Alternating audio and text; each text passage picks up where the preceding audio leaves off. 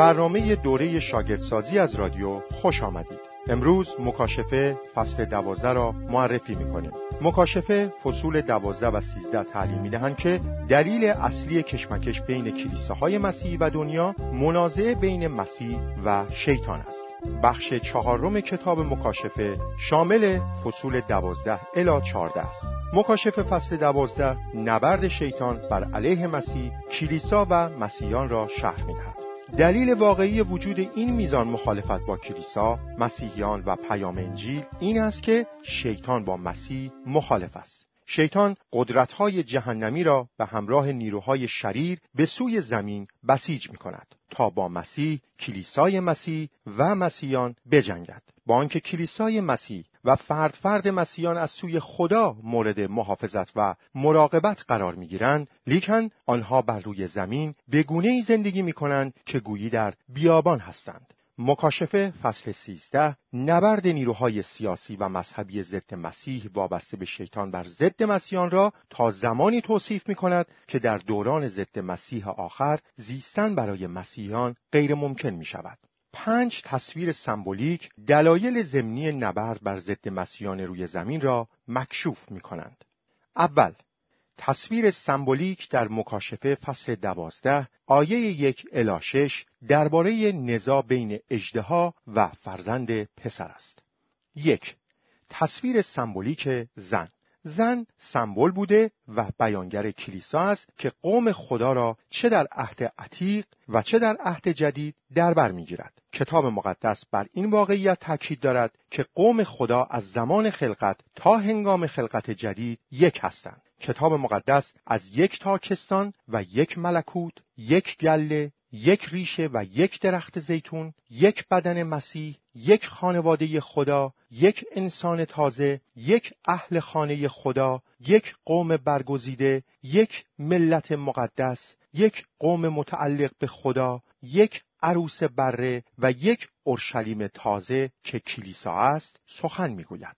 از دیدن آسمان کلیسا پرجلال است. زن با آفتاب ملبس است که سمبولی است از اینکه شکوهمند و سرافراز است. او ماه را در زیر پا دارد که نمادی است از اینکه سلطنت می‌کند. بر روی سرش تاجی با دوازده ستاره دارد که نشانه پیروزی او از طریق مسیح است که میبایست از اسرائیل متولد و سر شیطان را له کند. زن آبستن است، سمبل اینکه نقش او زاییدن عیسی مسیح در ماهیت انسانی اوست. او در شرف زاییدن است که سمبولی است برای اشاره به آمدن اولیه مسیح. دو، تصویر سمبولیک اژدها. اژدهای سرخفام غول پیکر نمادی است برای نشان دادن شیطان. هفت سر و هفت تاج نمادهایی هستند که معرف استیلای شیطان بر جهان می باشند. یعنی او در دنیا تنها بر کسانی تسلط دارد که متعلق به مسیح نیستند. تاجهایش سمبل تصور متکبرانه‌ای است که وی از اقتدار خود دارد و نه تاجهای پیروزی. ده شاخ نمادهایی برای نشان دادن قدرت مخرب او می باشند. شیطان وقتی که در ابتدای تاریخ در گناه فرو افتاد، یک سوم ستارگان را به دنبال خود کشید و بر زمین ریخت. اینها نماد خیل عظیم فرشتگانی هستند که با او سقوط کردند و بر روی زمین به دیو یا ارواح پلید تبدیل شدند. اژدها در مقابل زن که در حال زاییدن بود، ایستاد تا نوزاد او را ببلعد. این پسر با قدرتی مستحکم بر تمام قومها حکومت خواهد کرد. پس وقتی پسر به دنیا آمد، او را به سوی خدا و تخت او بالا بردند. از زمان فرو افتادن آدم و حوا در گناه، شیطان پیوسته به دنبال این بوده که مانع از آمدن مسیح شود، زیرا می‌دانست که مسیح سر او را له خواهد کرد. اما شیطان شکست خورد. خلاصه ای از نبرد بین مسیح و شیطان در دوره عهد عتیق. یک، نبرد از شیس تا نوح. اولین زن و مرد دو فرزند داشتند، قائن و هابیل. قائن هابیل را به قتل رساند. پسر سومی به نام شیس متولد شد که مقدر شد منجی آینده از نسل او به دنیا آید. چنین به نظر می رسد که شیطان می خواست نسل شیس را نابود کند. تا بدین ترتیب منجی وعده داده شده متولد نشود. در پیدایش فصل شش آیه یک الی ده می‌خوانیم که پسران شیز که پیرو خدا بودند شروع کردند به ازدواج با دختران قائن که تنها پیرو انسان بود. نتیجه این شد که بر روی زمین شرارت شدیداً گسترش یافت. خدا تصمیم گرفت نسل بشر را به وسیله سیلی به کلی نابود کند و چنین به نظر می رسید که شیطان پیروز شده است. با این وجود هنوز یک خانواده خداترس وجود داشت. نوح شخصی عادل و در میان مردم زمان خود بری از تقصیر بود و با خدا سلوک می کرد. خداوند نوح و خانوادهش را نجات داد. دو نبرد از نوح تا یعقوب. حال وعده مربوط به منجی آینده به ابراهیم و سارا داده شد. از دیدگاهی انسانی تحقق آن وعده غیر ممکن بود، زیرا آنها فرزندی نداشتند. شیطان تقریباً پیروز شده بود. ناگهان در دوران کهولت آنها معجزه‌ای رخ داد. خداوند به آنها پسری عطا کرد، اسحاق. سپس وعده مربوط به منجی آینده به اسحاق داده شد. در پیدایش فصل بیست و پنج آیه بیست و یک می‌خوانیم که ربکا نیز نازا بود. دوباره به نظر می‌رسید شیطان پیروز شده است، لیکن خداوند به او فرزندانی عطا کرد، عیسی و یعقوب. وعده مربوط به منجی آینده به یعقوب داده شد. یعقوب با نیرنگ حق نخست زادگی را از برادرش گرفت، پس عیسی در صدد کشتن او برآمد، اما شیطان موفق نشد یعقوب را نابود کند. سه نبرد از یعقوب تا موسی. شیطان موفق به نابودی ابراهیم، اسحاق و یعقوب نشد. پس حمله خود را متوجه اسرائیلی‌ها یا یهودیان کرد که از نسل یعقوب بودند. در خروج می‌خوانیم که چطور پادشاه مصر فرمان قتل همه نوزادان پسر اسرائیل را صادر می‌کند. مجدداً به نظر می‌رسد شیطان پیروز شده است، اما خداوند موسی را بلند می‌کند و او را به کار می‌گیرد تا اسرائیل را برای رهایی از بردگی مصر هدایت کند. در خروج فصل سی و دو می‌خوانیم که چطور اسرائیلی‌ها مرتباً به سوی بت‌پرستی باز می‌گردند. در بیابان گوساله طلایی می‌سازند و آن را پرستش می‌کنند. خداوند خشمگین بود و می‌خواست همه قوم اسرائیل را نابود کند. دوباره به نظر می‌رسد شیطان پیروز شده است، لیکن موسی نزد خدا شفاعت و طلب بخشش کرد. در اینجا موسی به نوعی همانند عیسی مسیح است که بزرگترین شفاعت کننده میباشد، شفاعت کننده‌ای که نه تنها برای ما دعا میکند بلکه جان خود را برای ما داد. چهار نبرد از موسی تا داوود پادشاه. آنگاه وعده مربوط به منجی آینده به خاندان داوود از قبیله یهودا داده شد. در ارمیا فصل بیست و سه آیه پنج می‌خوانیم که خداوند می‌فرماید اینک روزی فرا خواهد رسید که من شخص عادلی را از نسل داوود به پادشاهی منصوب خواهم نمود. او پادشاهی خواهد بود که با حکمت و عدالت حکومت کرده در سراسر دنیا عدالت را اجرا خواهد نمود. بنابراین نقشه شیطان نابودی داوود بود. در اول سموئیل فصل هجده می‌خوانیم که چطور شاول دو بار تلاش می‌کند داوود را با نیزه بکشد. بار دیگر شیطان در تلاش خود برای ممانعت از تولد منجی موعود بر روی زمین شکست می‌خورد. شیطان حتی زن و فرزندان خود داوود را برای نابودی او به کار می‌گیرد، اما موفق نمی‌شود. کتاب مقدس به ما تعلیم می‌دهد که هیچ کس نمی‌تواند مانع از اجرای نقشه ابدی خدا شود.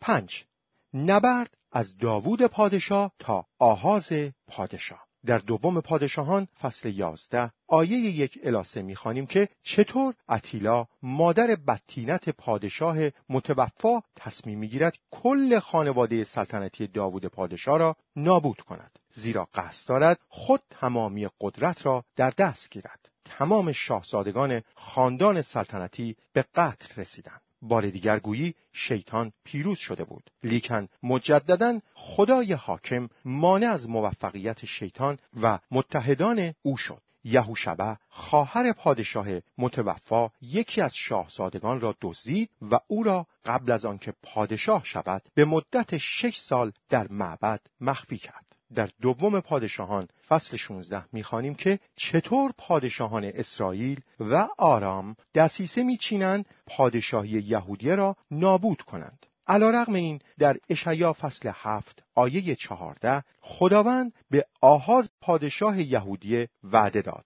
خداوند خودش علامتی به شما خواهد داد. آن علامت این است که باکره‌ای حامله شده پسری به دنیا خواهد آورد و نامش را امانوئیل خواهند گذاشت. خداوند وعده می‌دهد که هیچ کدام از شرایط دشوار در طول تاریخ قادر نیستند مانع از آمدن منجی آینده به جهان شوند. منجی آینده امانوئیل نامیده خواهد شد که معنای آن خدا با ما است. باز هم شیطان از کسب پیروزی در می‌ماند. کتاب مقدس به ما تعلیم می‌دهد که هیچ قوم یا رهبر شروری قادر نیست خدا را از انجام نقشش بر روی زمین باز دارد.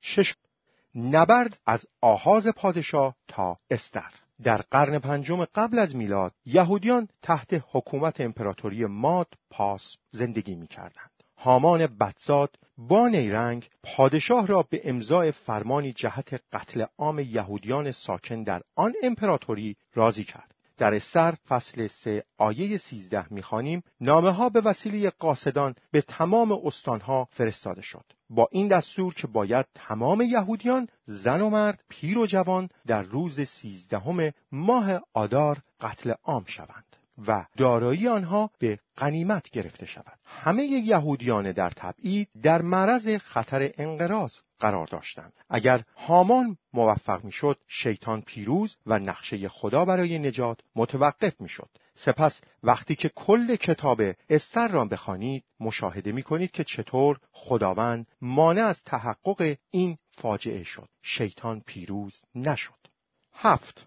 اول، نبرد از استر تا بیت لحم. وقتی که بالاخره زمان آن رسید که منجی در بیت لحم متولد شود، شیطان آخرین تلاشش را برای ممانعت از آن به انجام رساند. در متی فصل دو می‌خوانیم که چطور هیرودیس پادشاه نابکار از شنیدن خبر تولد منجی موعود در بیت لحم هراسان شد. او گمان می‌کرد که این منجی پادشاهی زمینی او را تهدید خواهد کرد و بنابراین دستور داد تمامی کودکان پسر زیر دو سال را در بیت لحم به قتل رسانند. اما نقشه ابدی خدا را نمیتوان باطل کرد. در متی فصل دو آیه سیزده میخوانیم که چطور فرشته هنگام شب نزد یوسف آمد و به او گفت که به مصر فرار کند، زیرا هیرودیس قصد کشتن کودک یعنی عیسی مسیح را دارد. یوسف و مریم و عیسی طفل تا زمان مرگ هیرودیس در مصر ماندند. مکاشفه فصل دوازده آیه پنج می‌فرماید که زن پسری زایید. این پسر با قدرتی مستحکم بر تمام قوم‌ها حکومت خواهد کرد. پس وقتی پسر به دنیا آمد، او را به سوی خدا و تخت او بالا بردند. کودک پسر نماد است و معرف عیسی مسیح است. زیرا انبیا پیشگویی کرده بودند که از زنی زاییده خواهد شد و با عصای آهنین بر همه اقوام حکومت خواهد کرد. مسیح از طریق زندگی، مرگ، قیام، صعود و جلوس خود بر تخت سلطنت بر شیطان غالب شد و او را دربند کرد. یعنی چنان او را محدود کرد که دیگر قادر نیست مانع از موعظه انجیل و رسیدن نجات به ملل جهان شود. شیطان از نابود کردن فرزند انسان که سمبل مسیح است شکست می‌خورد. پس بر آن می‌شود که زن را که نماد بدن مسیح یا کلیسا است نابود کند. مکاشفه فصل دوازده آیه پنج تولد، زندگی، مرگ، قیام، صعود و بر تخت نشستن عیسی مسیح را در طول آمدن اولش به این زمین خلاصه می‌کند. میگوید وقتی پسر به دنیا آمد، او را به سوی خدا و تخت او بالا بردند. مکاشفه فصل دوازده آیه شش بیانیه خلاصه‌واری است از آنچه در مکاشفه فصل دوازده آیه سیزده الی هفده شرح داده می شود. دوم، تصویر سمبولیک در مکاشفه فصل دوازده آیه هفت الی دوازده مربوط است به اژدهای شکست خورده. حاصل تولد مسیح، مرگش برای کفاره، صعود و جلوسش بر تخت، شکست دادن شیطان بود. تصویر نبردی است در آسمان که در آن میکائیل فرشته، رهبر فرشتگان نیک و مدافع قوم خدا، بر روی زمین به شیطان، رهبر فرشتگان شرور و مخالفان قوم خدا، بر روی زمین حمله می‌کند. شیطان قوی بود، اما نه به اندازه کافی. شیطان و ارواح پلید جایگاه خود را در آسمان از دست دادند. آنها بر زمین افکنده شدند. تصویر را نباید به صورت ظاهری آن درک کرد، زیرا بیرون افکنده شدن شیطان از آسمان به این معناست که جایگاه خود را به عنوان تهمت زننده به قوم خدا از دست داد. بعد از آنکه مرگ مسیح کفاره گناهان قوم خدا را فراهم کرد، شیطان از هر گونه ژست عدالت طلبانه‌ای برای تهمت زدن به آنها محروم شد. با اینکه امروز هم شیطان کماکان مسیحیان را محکوم می کند، لیکن دیگر نمی تواند بر کار تمام شده عیسی مسیح انگشت گذارد. عیسی با عبارتی دیگر همین مطالب را بیان می کند. شیطان را دیدم که همچون برق از آسمان به زیر افتاد. مسیح پس از صعود ظفرمندانه و نشستن بر تخت در آسمان، فرمانروایی پیروزمندانه خود بر هر قدرتی در جهان را تا بازگشتش ادامه می‌دهد. شکست شیطان سه نتیجه دارد. یک، نجات خدا که آن را از طریق مسیح به انجام رساند متجلی می‌شود. قدرت حاکم خدا آشکار می‌گردد. پادشاهی یا حاکمیت خدا بر دلهای مردم برقرار می شود و اقتدار مسیح در آسمان و بر روی زمین عیان می گردد. دو، قوم خدا بر شیطان پیروز می شود. این پیروزی حاصل اعتماد کاملشان به کار نجات تکمیل شده توسط مسیح بر روی صلیب، شهادت دادن در مورد ایمانشان به مسیح و اثبات خالصانه بودن ایمانشان در نتیجه ماندنشان تا دم مرگ است.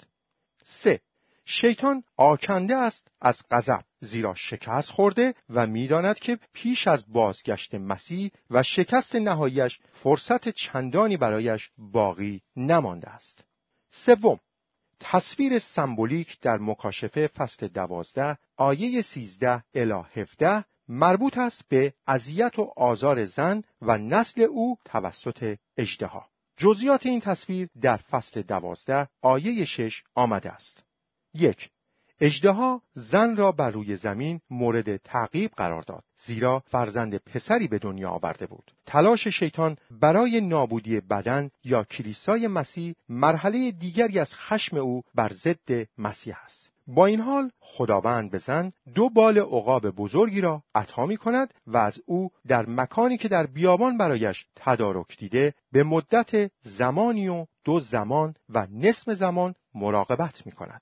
کلیسای عهد جدید بر حسب کلیسای عهد عتیق یا اسرائیل در زمان خروجشان از مصر، سرگردانیشان در بیابان برای چهل سال و سرکوبشان توسط شیطان و عوامل ضد مسیح او در فاصله زمانی بین آمدن اولیه و ثانویه مسیح ترسیم می شود. این تصویرگونه عهد عتیقی است از کلیسای عهد جدید و سفر آن به سوی کنعان آسمانی. گونه شناسی خروج به طور ویژه‌ای در عهد جدید قابل تعمیم است. خداوند کلیسای عهد جدید خود را از دوران جفای عهد جدید عبور داده و آن را تغذیه می‌کند. عدد زمانی و دو زمان و نصف زمان معادل است با سه و نیم و بر دوره‌ای از عهد عتیق استوار است که اسرائیل از لحاظ مذهبی توسط آهاب و ایزابل بی خدا تحت ستم بودند. کشور از خوشسالی و قحطی در رنج بود. الیاس نبی قدرتمندانه کلام خدا را اعلام می‌کرد. دانیال این عدد کتاب مقدسی را به طور سمبولیک برای دوره دیگری از مصیبت به کار برد که از زمان بی‌حرمتی به معبد توسط آنتیوخوس چهارم در صد و شصت و هفت قبل از میلاد تا وقف مجدد آن در صد و شصت و چهار میلادی ادامه یافت. این پادشاه شرور تلاش کرد زمانهای تعیین شده توسط خداوند و شریعت را تغییر دهد، ولی شکست خورد. حال عیسی این عدد کتاب مقدسی را به طور سمبولیک به کار میبرد تا بر دوره عهد جدید مصیبت تاکید کند که ظاهراً به طور بیپایانی ادامه دارد، لیکن ناگهانی و غیر منتظره به پایان خواهد رسید. این به دوره مکاشفه اشاره دارد که در آن کلیسا پیام انجیل را اعلام می کند و شیطان و ضد مسیح کلیسا را مورد جفا قرار می دهند. عدد سه و نیم به ویژه نمادی است برای کل دوره عهد جدید بین آمدن اولیه و ثانویه مسیح و موازی است با عدد چهل و دو ماه که در طول آن کلیسا محافظت می شود و عدد هزار و دویست و شصت روز که در طول آن کلیسا انجیل را اعلام می کند، در حالی که عدد سه و نیم سال نمادی برای دوره طولانی اعلام انجیل در میان جفاها است. عدد سه و نیم روز سمبولی است برای یک دوره بسیار کوتاه از جفا درست قبل از بازگشت مسیح. هر دو دوره هایی هستند که به نظر می رسد به طور بیپایانی امتداد می یابند. اما عدد نیم نشان می دهد که هر دو ناگهانی به انتها می رسند. در امان بودن زن از گزند مار که همان اژدهاست، سمبولی از این واقعیت است که شیطان قادر نیست برای نابودیش به او دسترسی یابد. این همان معنای دربند بودن اژدها را دارد. ناگاه از دهان مار سیل آب به سوی زن جاری شد.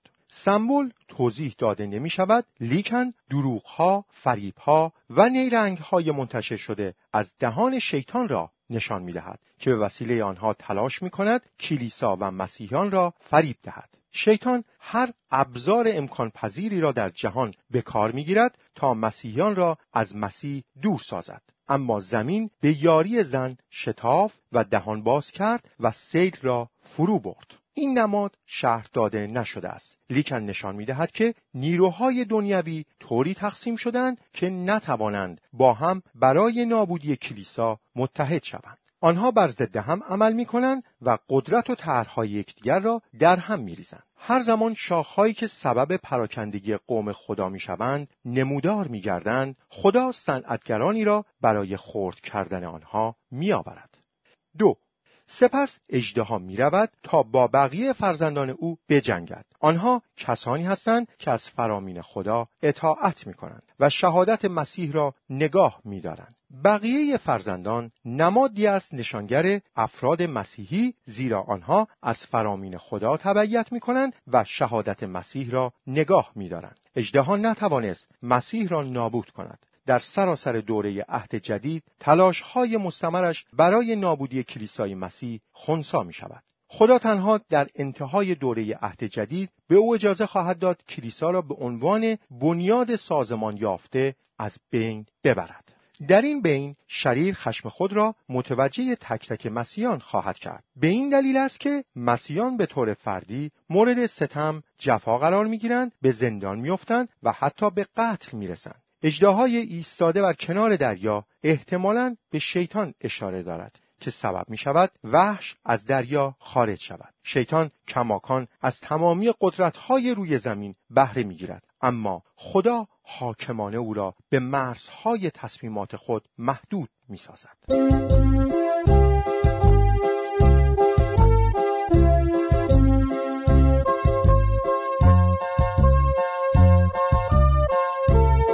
تکلیف برای روز بعد. اول، مکاشفه فصل سیزده الی چهارده را بخوانید. فردا مکاشفه فصل‌های سیزده الی چهارده را مطالعه کنید. دوم، کتاب‌های دستور، عمل بروید و ملکوت خدا را موعظه کنید را ملاحظه کرده و به آدرس اینترنتی دبلیو دبلیو دبلیو نقطه دوتا نقطه نت مراجعه کنید. این آدرس را به حروف تکرار می‌کنم: دبلیو دبلیو دبلیو نقطه دوتا نقطه نت. سوم، هر شنبه تا چهارشنبه به برنامه دوره شاگردسازی از رادیو گوش دهید.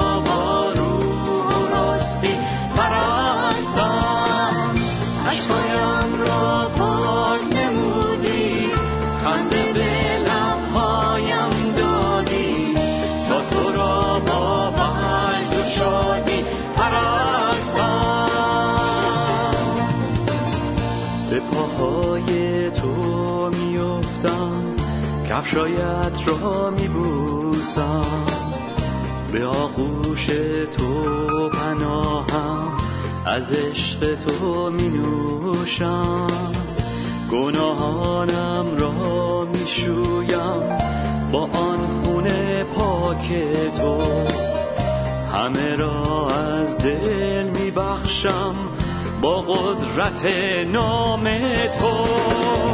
تو خود مرا فرزند خواندی، به من